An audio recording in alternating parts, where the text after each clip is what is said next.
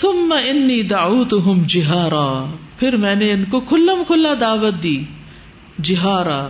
جہری نماز ہوتی ہے نا، جس میں اونچی آواز سے پڑھا جاتا ہے، اور سری نماز جس میں چپکے چپکے نماز پڑھی جاتی جیسے زہر اور اثر اور باقی نماز جہری۔ یعنی میں نے ان کو بلند آواز سے بھی دعوت دی، اونچی آواز سے بھی۔ تم انی آلنت لہم، پھر میں نے ان کے لیے اعلان کیا۔ اعلانیہ ان کو اس طرف بلایا۔ یعنی آلنتو کا مطلب ہوتا ہے اعلانیہ اس طرح کوئی کام کرنا کہ دوسروں کو اس کا علم ہو جائے۔ وہ اسرر تو لہم اسرارا، اور میں نے ان کو چپ کے چپ کے بھی سمجھایا چپ کے چپ کے سمجھانا۔ خاموشی سے، تنہائی میں، الگ سے، چھپا کے پرائیویٹلی ون آن ون بیس پہ رات کے وقت کہ کسی اور کو پتا نہ چلے، ایک ایک کر کے۔ ایسا ہوتا ہے نا کہ بعض اوقات آپ جنرلی ایک بات کرتے ہیں، جیسے اس وقت ایک جنرل اسپیچ اور ایک یہ ہے کہ کسی کو چپکے چپکے وسپر کر کے یا الگ بلا کے کوئی بات بتائی جائے یا نصیحت کی جائے۔ یعنی میں نے ہر طریقہ اختیار کیا۔ الل اعلان بھی دعوت دی اور چھپ کر بھی دعوت دی، سری طور پر بھی دی اور جہری طور پر بھی دی، تنہائی میں دعوت دی پبلکلی دعوت دی۔ جیسے نبی صلی اللہ علیہ وسلم نے ابتدائی سالوں میں کیسی دعوت دی تھی؟ سری دعوت دی تھی۔ رات کے وقت دعوت دیتے تھے دار الرکم میں جمع ہوتے تھے اور ون آن ون بیس پہ اپروچ کرتے تھے۔ جنت میں جانے والے جو صحابہ ہیں اشر مبشرہ، ان میں سے چھ تو اسی طرح کی دعوت پر مسلمان ہو گئے تھے۔ فکل تستغفروا ربکم میں نے ان سے کہا کہ اپنے رب سے استغفار کرو۔ یعنی ان کو توبہ کی طرف بلایا، توبہ کی دعوت دی۔ اس سے یہ پتا چلتا ہے کہ ایمان کے علاوہ لوگوں کو معافی مانگنے کی دعوت بھی دینی چاہیے۔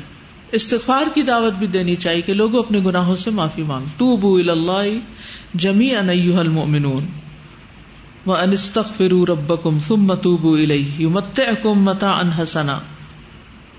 اللہ سبحانہ تعالی الغفار ہے، الغفور ہے، غافر ہے، غافر الذنب ہے، قابل التوب ہے، بہت بخشنے والا ہے، واسع المغفرہ ہے۔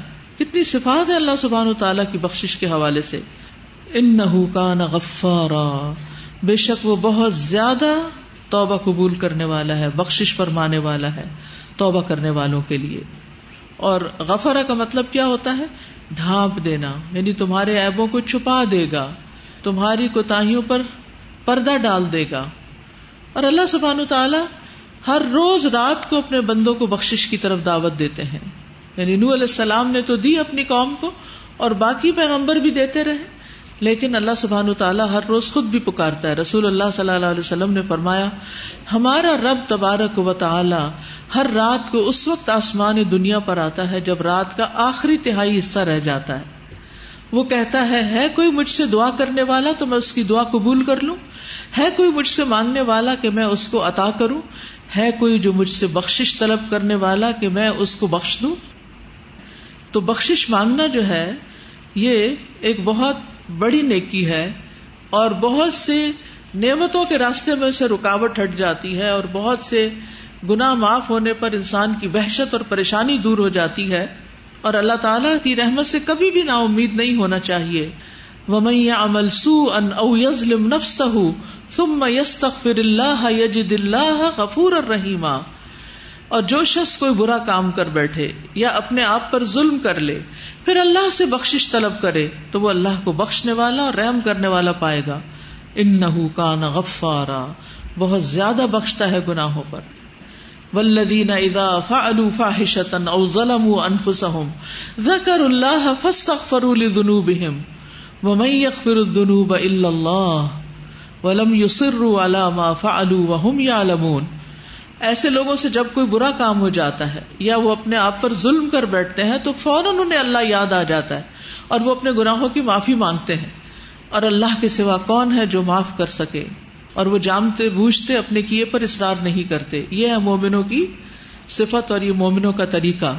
اور جو استغفار سچے دل سے کرتا ہے تو اللہ اس کی سیاحت کو حسنات میں بدل دیتا ہے۔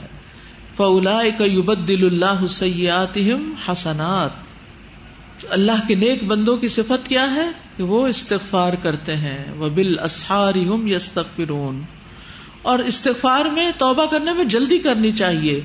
بساری الا مغفرت من ربکم اور دوڑو اپنے رب کی بخشش کی طرف۔ ہر روز استغفار کرنا چاہیے۔ نبی صلی اللہ علیہ وسلم دن میں ستر سے سو بار استغفار کرتے تھے۔ استغفار کرنے والے کے لیے بخشش کا وعدہ ہے اور اس سے گناہ مٹ جاتے ہیں۔ اور نہ صرف یہ کہ گناہ مٹ جاتے ہیں، بلکہ دنیا کی نعمتیں بھی وافر ہوتی ہیں۔ کون کون سی؟ نمبر ایک یور سل سما علیکم مدرارا۔ وہ چھوڑ دے گا آسمان کو تم پر خوب برسنے والا خوب خوب بارشیں ہوں گی بارشیں ہو تو کیا کیا فائدے ہوتے ہیں؟ پانی کی فراوانی ہوتی ہے سب سے پہلے تو۔ بارش نہ ہو تو پانی اپنی سطح سے نیچے اتر جاتا ہے۔ قحط پڑ جاتے ہیں۔ بارش ہوتی ہے تو پھر ہریالی ہوتی ہے، فصلیں اگتی ہیں۔ انسان، جانور، چرند، پرند سب فائدہ اٹھاتے ہیں۔ موسم اچھا ہو جاتا ہے، درخت اگتے ہیں، سرسبز درخت ہوتے ہیں تو اس سے کیا ہوتا ہے؟ آب و ہوا اچھی ہوتی ہے، انسان کی طبیعت اچھی ہوتی ہے۔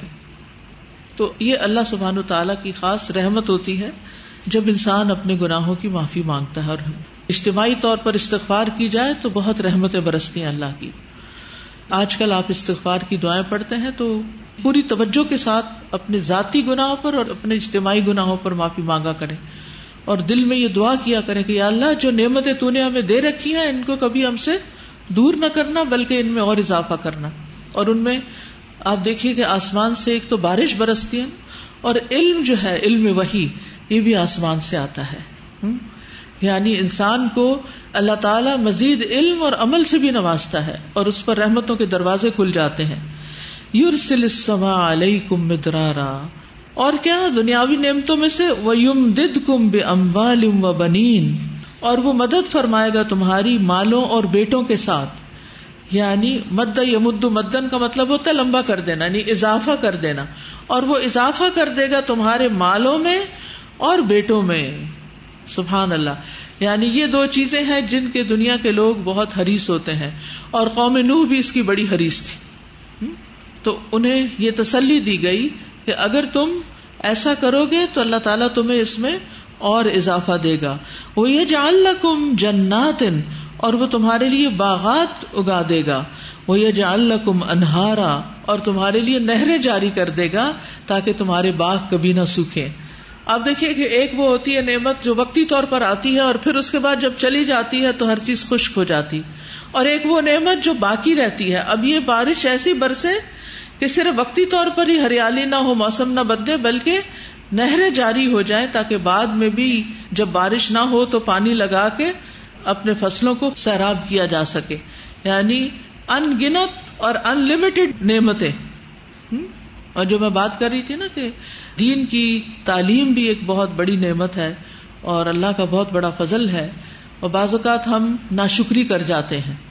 ہمیں روز روز مل رہا ہوتا ہے نا تو پیٹ بھر جاتا ہے زیادہ۔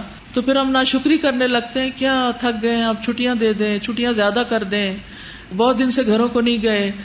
ایک سال کے لیے تو آئے ساری عمر گھر رہے اور ساری عمر پھر جا کے گھروں میں ہی رہنا نا۔ یہ تو اجل المسمہ ہے۔ ایک مقرر وقت ہے جس کے لیے آپ ہاسٹل میں آئے۔ ایک چٹ لکھ رہا ہے، دوسرا خط لکھ رہا ہے، چھٹیاں زیادہ کر دیں۔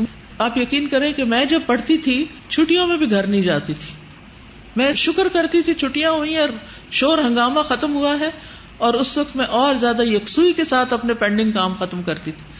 یہ اللہ کا فضل تھا کہ گھر والوں کی طرف سے اجازت تھی کہ چھٹیوں میں میں ہاسٹل میں رہ لوں۔ اور میں مزید رہتی تھی۔ وہ محنت آج میرے کام آ رہی ہے۔ اس کا فائدہ آج ہوا ہے۔ لوگ کہتے ہیں نا کہ یہ اچانک یہ آپ نے یہ سب کیسے کر لیا؟ اچانک نہیں ہوتا، یہ اللہ کا فضل ہے، لیکن اللہ کی توفیق سے انسان مستقل طور پر، دائمی طور پر محنت کرتا ہے، تو پھر ایک درخت کو اگنے میں اور پھول پھل لانے میں ایک وقت لگتا ہے۔ تو اس لیے یہ دین کی نعمت، یہ قرآن کا روز پڑھنا صرف ایک دن کا آپ کو اجر اگر پتا چل جائے نا، تو آپ یقین کریں آپ گٹنوں کے بل بھی پہنچے۔ ان مجلسوں کو جنت کے باغ کہا گیا کہ جب ان مجلسوں سے تمہارا گزر ہو تو کیا کرو؟ یہاں کے میوے کھاؤ۔ یعنی اس علم سے فائدہ اٹھاؤ۔ اگر ہمیں یہ پتا چل جائے نا کہ ایک دن جو ہم یہاں اتنی دفعہ قرآن پڑھتے ہیں اور اتنی محنت کرتے ہیں اور اپنا وقت صحیح استعمال کرتے ہیں، اس کا ہمارے میزان میں کتنا وزن پڑ جاتا ہے اور ایک دن کی کمی سے وہ میزان کتنا اونچا ہو جاتا ہے، تو ہم ایک بھی چھٹی نہ کرنا چاہیں۔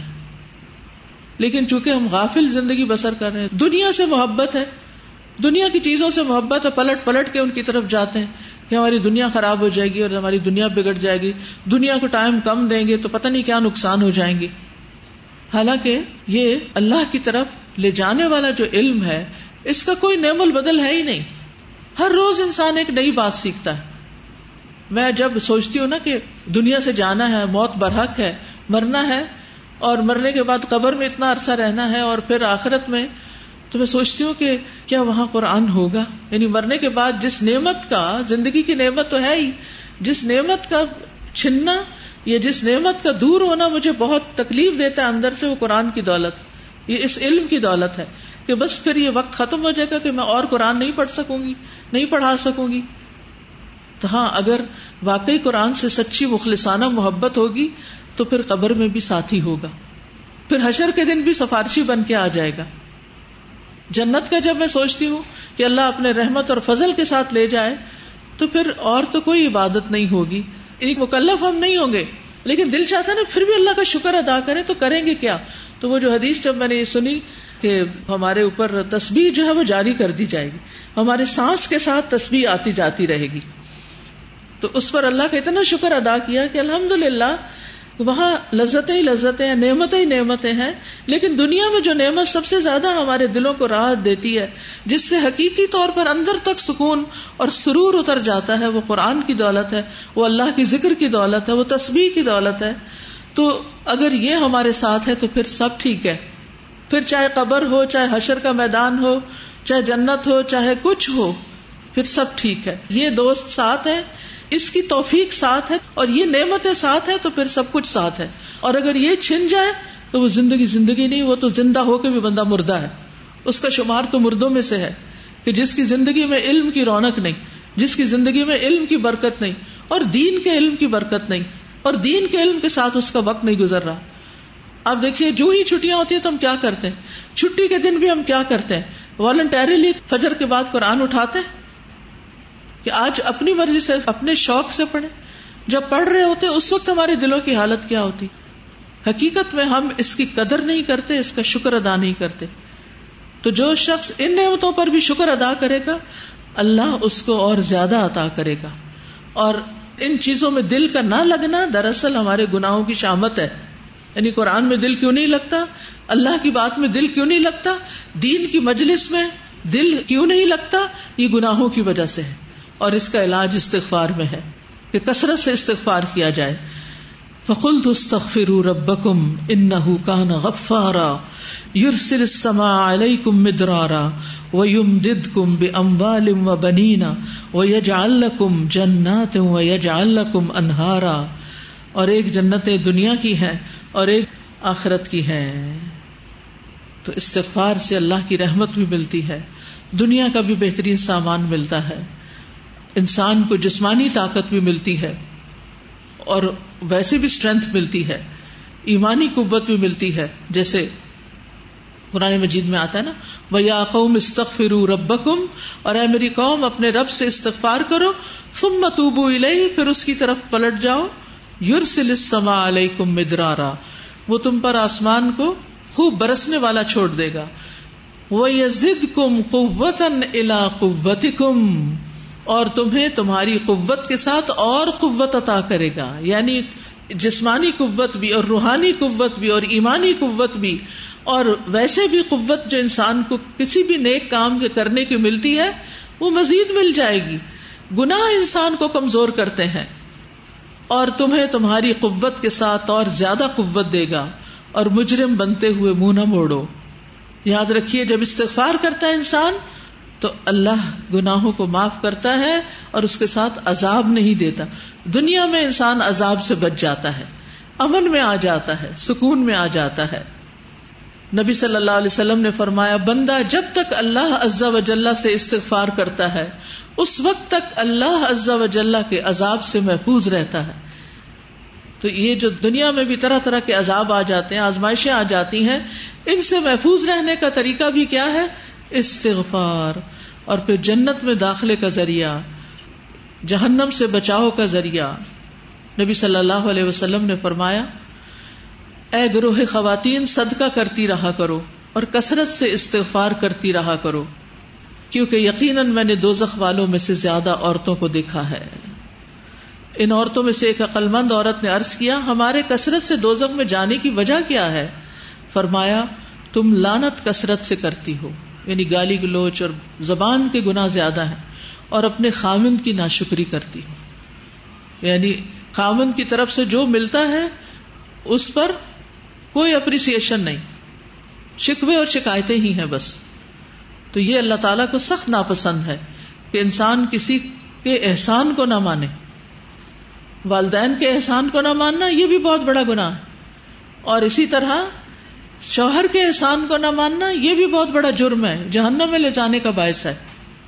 ہوتا یہ ہے کہ انسان جن کے ساتھ رہتا ہے اور جن سے محبت زیادہ ہوتی ہے، ان سے توقعات بہت ہوتی ہیں ایکسپیکٹیشن بہت ہوتی ہیں۔ جتنا وہ کر رہے ہوتے ہیں، وہ ہمارے لیے کافی نہیں ہوتا۔ ہم کہتے ہیں اس سے زیادہ کیوں نہیں کرتے؟ ان کو یہ بھی کرنا چاہیے، ان کو یہ بھی کرنا چاہیے۔ لہٰذا وہ جو ہمارا ایکسٹرا ایکسپیکٹیشن والا پارٹ ہے نا، وہ ہمیں فرسٹریشن میں مبتلا کرتا ہے۔ کہ یہ کیوں نہیں کر رہے؟ حالانکہ وہ غریب جو کچھ کر رہے ہیں، وہ نظر ہی نہیں آ رہا۔ تو اس لیے یہاں پر اس چیز کو جہنم میں لے جانے کا باعث بتایا گیا۔ اور دوسرے، زبان کے گنا زبان کے گنا اللہ ہمیں اس سے محفوظ رکھے۔ بسم اللہ الرحمن الرحیم۔ انا ارسلنا نوحا الى قومه ان انذر قومك أن أنذر قومك من قبل أن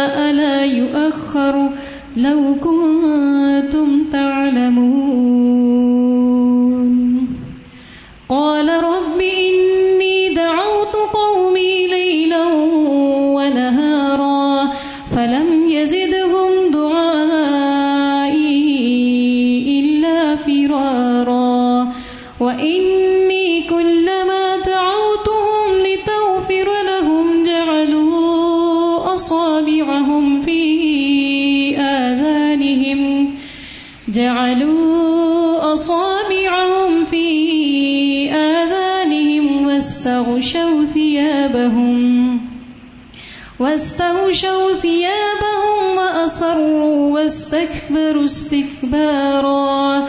ثم إني دعوتهم جهارا.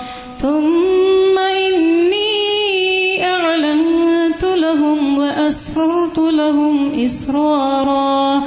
فقلت استغفروا ربكم إنه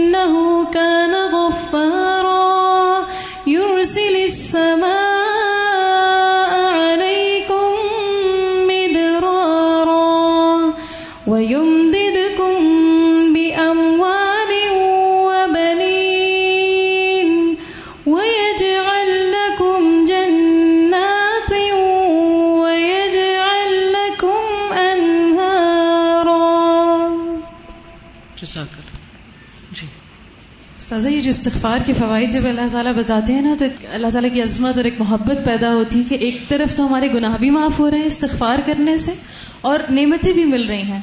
یعنی ہمارے لیے تو یہ بھی بڑی بات ہے کہ گناہ ہی معاف ہو جائیں، لیکن ساتھ ساتھ اللہ تعالیٰ نعمتوں کا بھی وعدہ کر دیتے ہیں کہ یہ بھی ملے گا اور یہ بھی ملے گا۔ اور صرف آخرت کی نعمت نہیں، یہاں تو ساری دنیاوی نعمتوں کا ذکر ہو رہا ہے۔ اور عموماً ہم یہ سمجھتے ہیں کہ ہم اگر استغفار کریں گے تو شاید آخرت میں کوئی درجات دنیا میں بھی بہت کچھ مل سکتا ہے، تو اس سے اللہ تعالیٰ کی محبت میں بہت اضافہ ہوتا ہے۔ اور ایک اور بات، جیسے نو علیہ السلام نے جو یہ بات کی نا کہ ثم انی دعوتہم جہارا ثم اعلنت لہم اسررت لہم اسرارا اور لیلا النہارا کی بھی بات آتی ہے۔ تو جیسے ابھی ہم پیچھے پڑھ رہے تھے کہ صدقہ رات کو بھی اور دن کو بھی کیا جائے تو یہ بات مجھے نہیں سمجھ آتی تھی کہ دعوت کیسے دن اور رات میں دی جا سکتی یعنی دن میں تو چلے ہم کچھ کر سکتے ہیں رات میں کیسے ہو سکتا ہے؟ لیکن آج کل کے دور میں تراویوں کے وقفے میں آپ دیکھیں۔ اور آج کل کے دور میں جیسے سوشل میڈیا کے دور میں تو آپ بہت کچھ ون ٹو ون بیسس پہ جیسے بات ہو رہی تھی تو کافی لوگوں کو انسان کر سکتا ہے اگر چاہے تو سوچے بالکل۔ یعنی اپنے لکھنے پڑھنے کا کام رات کو کر کے اس کو پوسٹ کر دے لوگ صبح اٹھے اور پڑھ لیں۔ استاذہ جی یہ صورت میں جو انداز ہے مطلب اصل میں تو یہ نو علیہ السلام کا ایک کرب بیان ہو رہا ہے اور ایک کوشش بیان ہو رہی ہے کہ مطلب جتنے سال انہوں نے دعوت دی اور اس دعوت کا جو نتیجہ نہیں تھا اتنا کہ میں ان کو جتنا پکارتا رہا تو یہ فرار ہی ان کا بڑھتا رہا۔